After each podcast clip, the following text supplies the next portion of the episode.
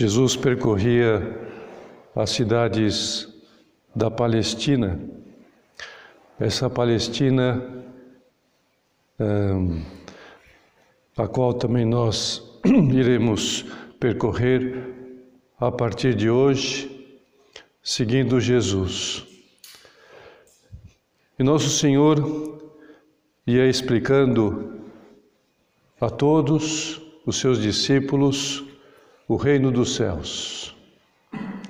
Perdoava os pecados, curava os doentes.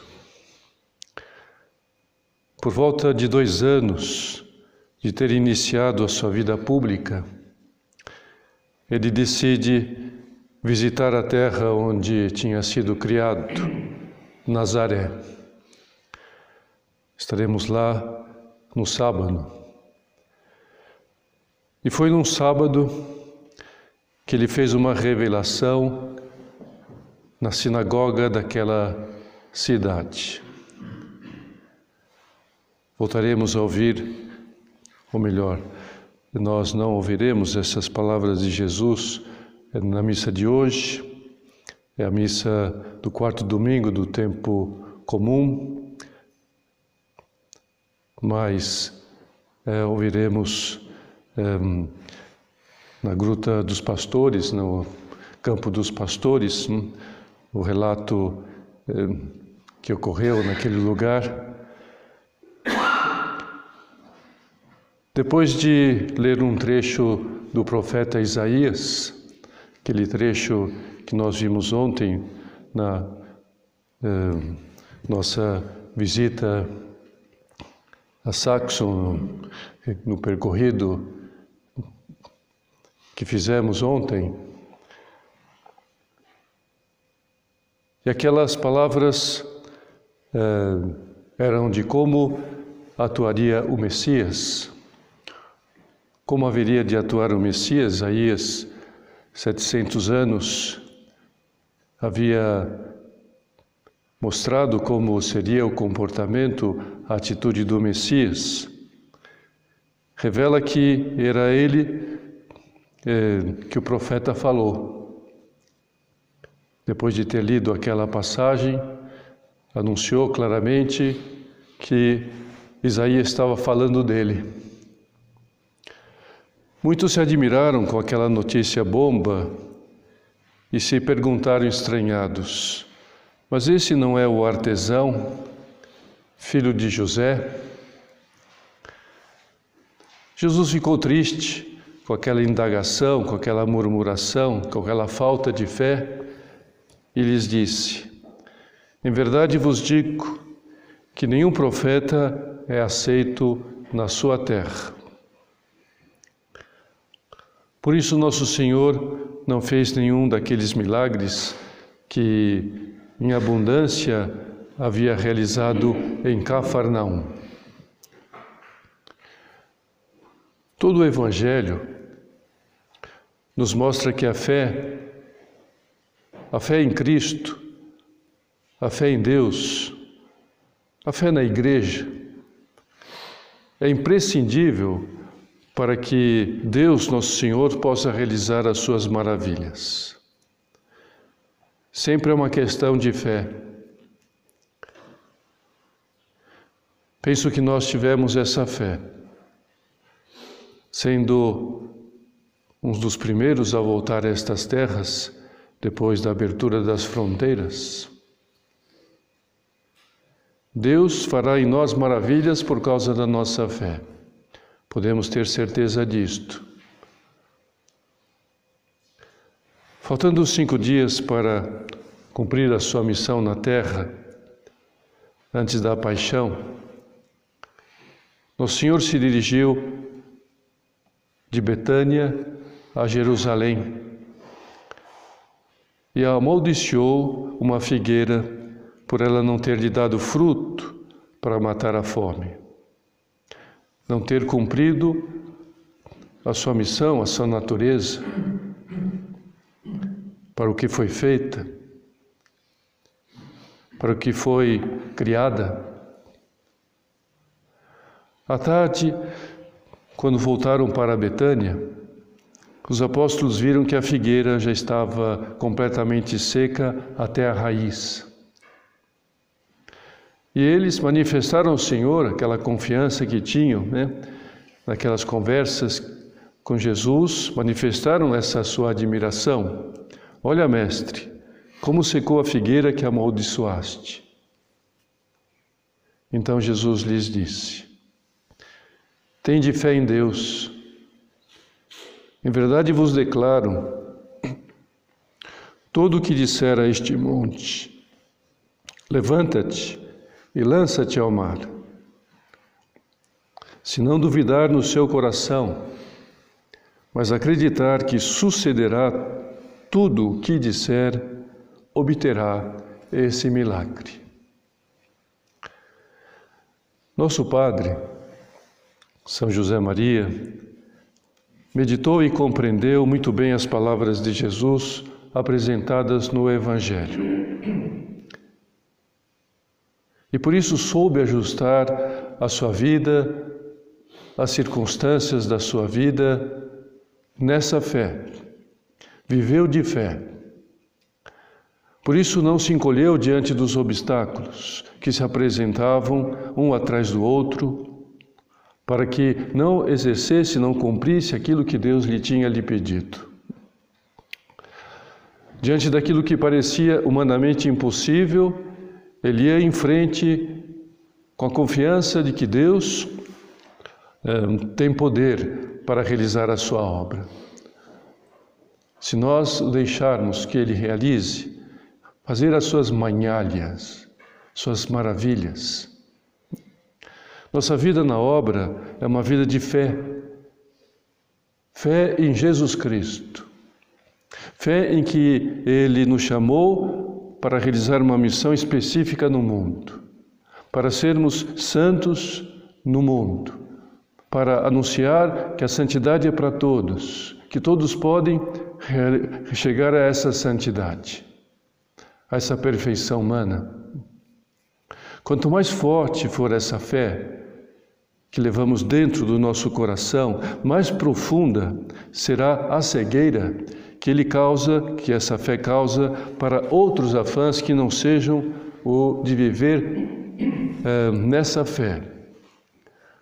Tudo eh, vai parecer-nos humanamente eh, escuro, hum, mas a fé nos iluminará e nos verá ver as coisas de uma maneira elevada como uh, quem não tem fé não consegue ver, porque está olhando para o chão, porque está pegado ao chão e nós estamos no alto. A fé nos eleva e nós vemos tudo como num satélite, uma abrangência maior e sabemos distinguir as coisas com mais precisão.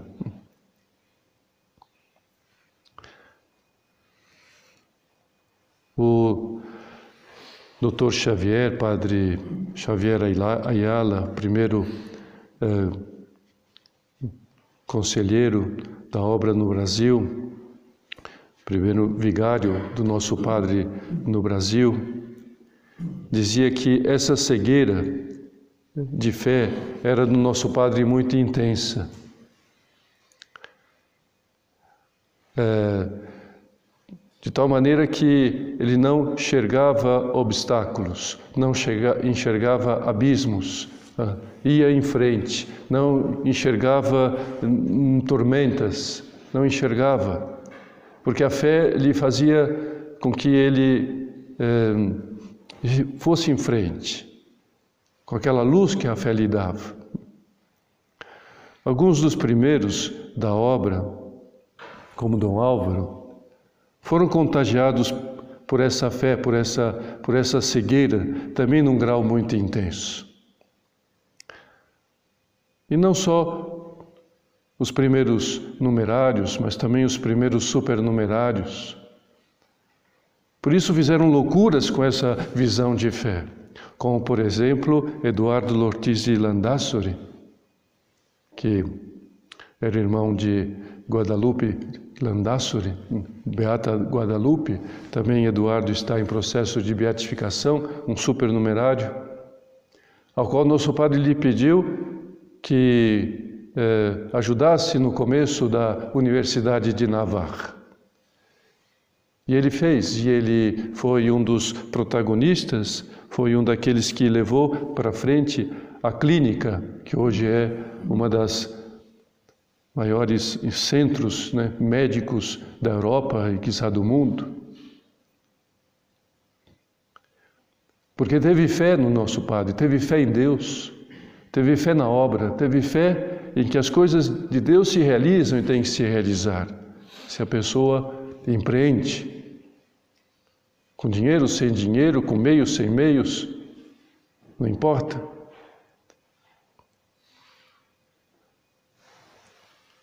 Estamos aqui nesta casa, Saxon, também empreendida com a fé de tantos que confiaram e acreditaram e que ajudaram a que isso fosse uma realidade. Nosso Padre e os primeiros apostaram cegamente na promessa que Jesus Cristo nos fez de que, se confessarmos o seu nome diante dos homens, ele irá confessar, defender o nosso nome diante do seu Pai. Olha a promessa que nosso Senhor nos faz.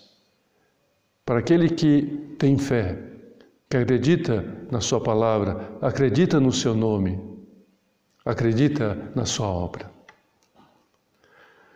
E reparemos também que Jesus não censurou a Pedro por ter querido fazer coisas que com suas forças humanas seria impossível de realizar. Não o censurou por ter lhe pedido que andasse sobre as águas.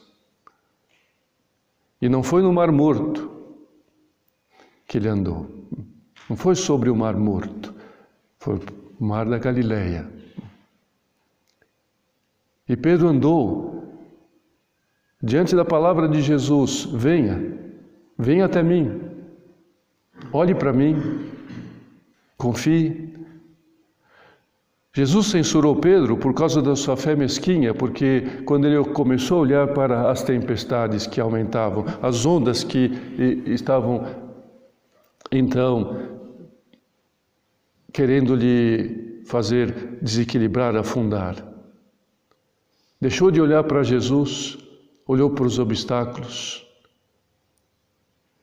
de maneira que diante de Deus, diante daquilo que Ele nos peça pessoalmente, através da oração, na direção espiritual, nós devemos então realizar aquilo que ele nos peça. Lachaburretia em captura, naquela outra ocasião em que Jesus lhe pediu para que jogasse a rede à direita da barca. Lançarei a rede.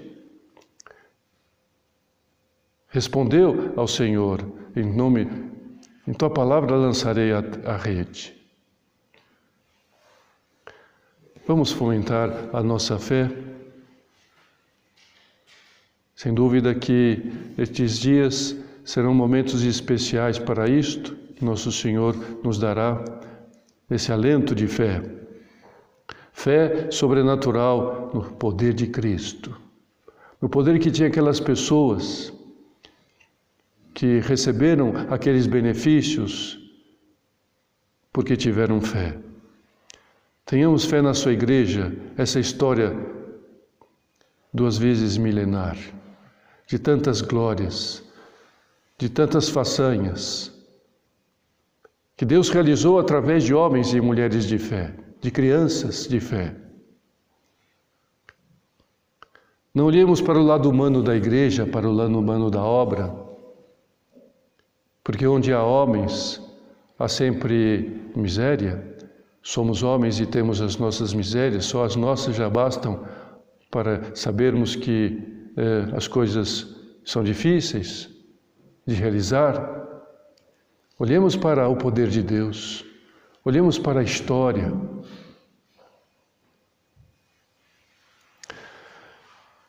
Onde há homens a liberdade e possibilidade de grandezas e mesquinharias, de heroísmos e claudicações. Aqueles habitantes de Nazaré não enxergaram o lado divino de Cristo, ficaram olhando demais para o seu lado humano que claro que devemos olhar, mas junto com o olhar que pomos na sua divindade. E por isso Deus, Jesus Cristo não pôde fazer milagres, não pôde. Assim diz o Evangelho, não pôde. Ele que é o Todo-Poderoso, ele que pode tudo, não pôde. Não pôde por causa da fé, falta de fé daqueles habitantes. Não pôde. Ficou de mãos atadas.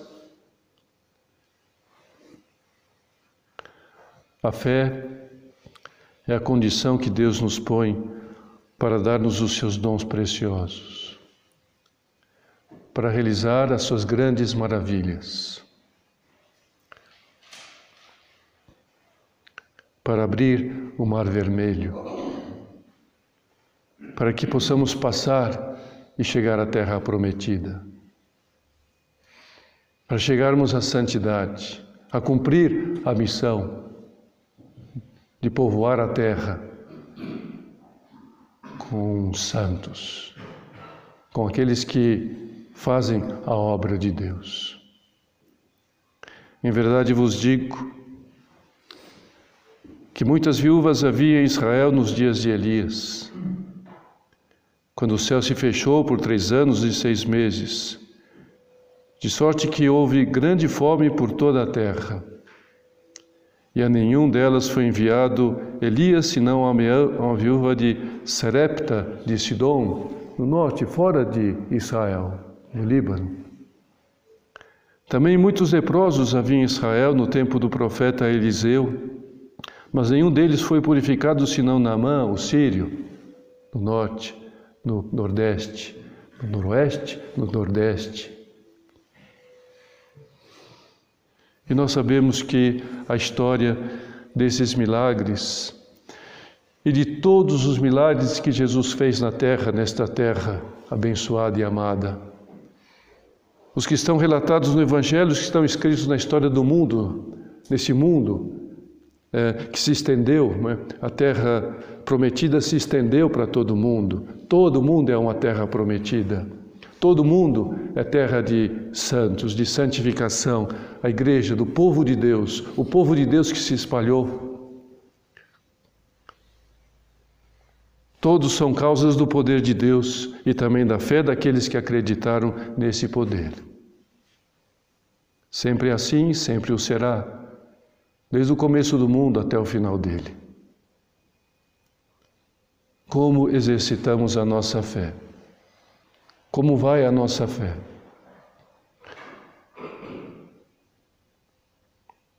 Acreditamos que é possível conseguir dinheiro para as nossas obras apostólicas, como se conseguiu para aqui, para fazer esta obra apostólica.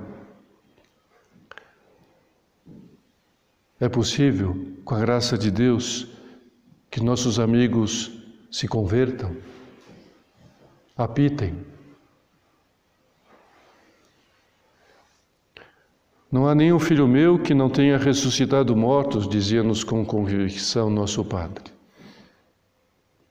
Nenhum filho meu que não tenha trazido a luz aos olhos cegos, que não tenha convertido em flexíveis e eficazes os membros paralíticos, que não tenha soltado a língua aos mudos, fazendo-os recuperar a fala. Milagres, milagres, milagres. E, no entanto, a nossa fé, como é que anda?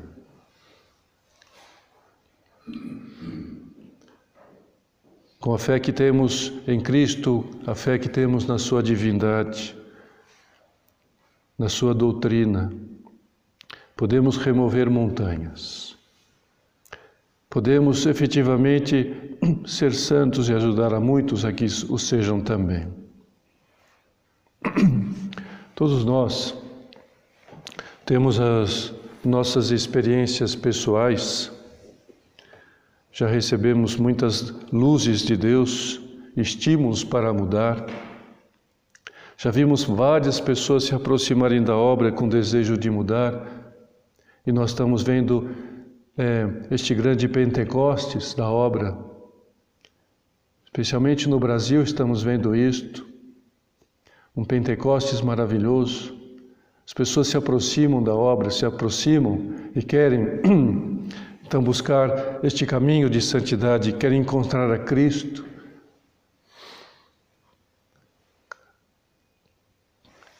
Mas nós não precisamos ter visto para crer.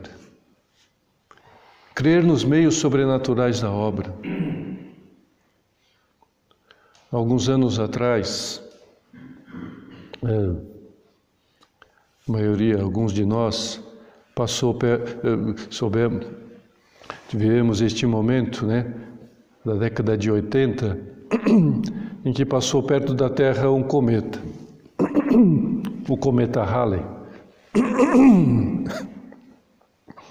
E houve uma febre, né? Porque seria uma coisa extraordinária. Muitos lembravam, né? Os mais velhos, olha, no começo do século, no século passado, ele passou muito perto, parecia uma lua, né? Passou, né? E se deslocou, é uma coisa maravilhosa. Então todo mundo estava esperando o cometa passar pela Terra. Como será aquele, aquele hum, hum, aquela cauda maravilhosa, aquele, aquele cometa passando, né? todo mundo queria vê-lo e fizeram excursões para as montanhas, compraram lunetas é, e, e, e no fim ninguém viu nada. Passou longe, longe, muito longe. No entanto, todo mundo acreditava que ele estava lá, existia. Né? Ele estava lá. Né? Os, os astrólogos, eles dizem que está lá. Né? Está lá em cima. É, pois essa fé cega foi a que teve o nosso Padre. Não é necessário ver, é preciso acreditar. Dom Javier Echevarria estava convencido, diz-nos nas suas recordações, que nosso Padre nunca duvidou de Deus e das suas verdades, nunca.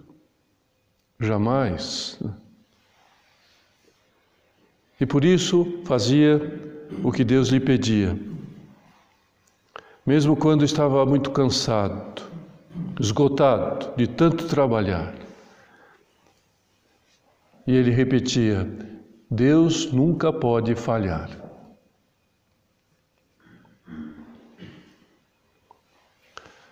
A fé é a substância das coisas que se esperam, a prova das coisas que não se veem. Papa Bento XVI, recorrendo a São Tomás, comenta na encíclica Spe Salve esse trecho da carta aos Hebreus.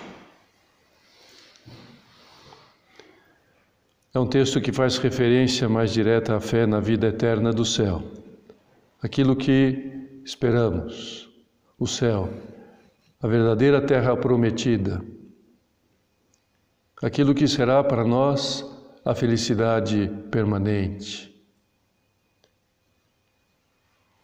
onde não haverá mais choro, nem morte, nem doença e nenhum sofrimento. Mas nós podemos considerar também a fé nessa vida eterna que já é entoada aqui na terra.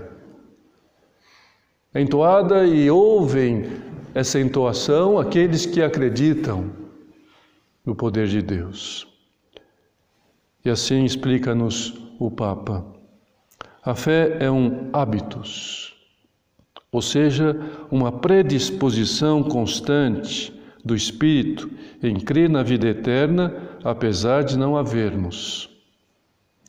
Esse hábito ou substância significa que pela fé, de forma incoativa, como se fosse os primeiros acordes de uma canção, né, quando começa, né, uma canção, primeiros acordes, já se faz presente em nós as coisas que se esperam. Ou seja, já estamos na vida eterna, já estamos na terra prometida incoativamente. No princípio, já entramos, já estamos né, entrando, já atravessamos o Jordão, já estamos pisando na terra prometida. Aqui, agora, nesta terra, já estamos no céu. A vida verdadeira, Não é, continua nos dizendo o Papa, portanto, simplesmente um esperar algo que ocorrerá um dia, depois da nossa morte. Mas aquilo que se espera, a vida eterna, já está presente agora em nós. Já está presente. A vida eterna já nós já vivemos. Essa vida em abundância que Jesus Cristo nos trouxe já está em nós. Não é algo que vamos conquistar, já conquistamos. Ela ainda não é visível, não aparece.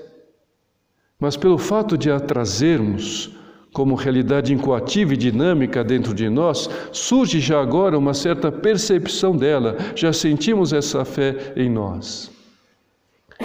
E nós podemos pensar um pouco, né, é, nesse sentido, é, pensar num feto.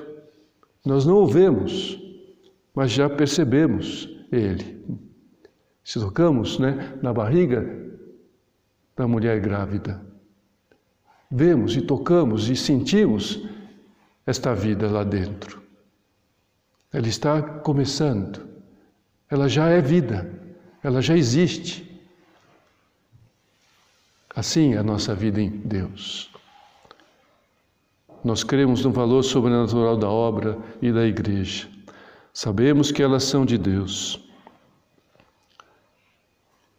Sabemos que Deus está empenhado em que a obra se realize. Deus, o céu. Por isso é lógico que ponhamos em prática essa esperança. Mesmo porque é uma fé que não seja operativa, é uma fé que não atrai ninguém. Como praticamos essa fé?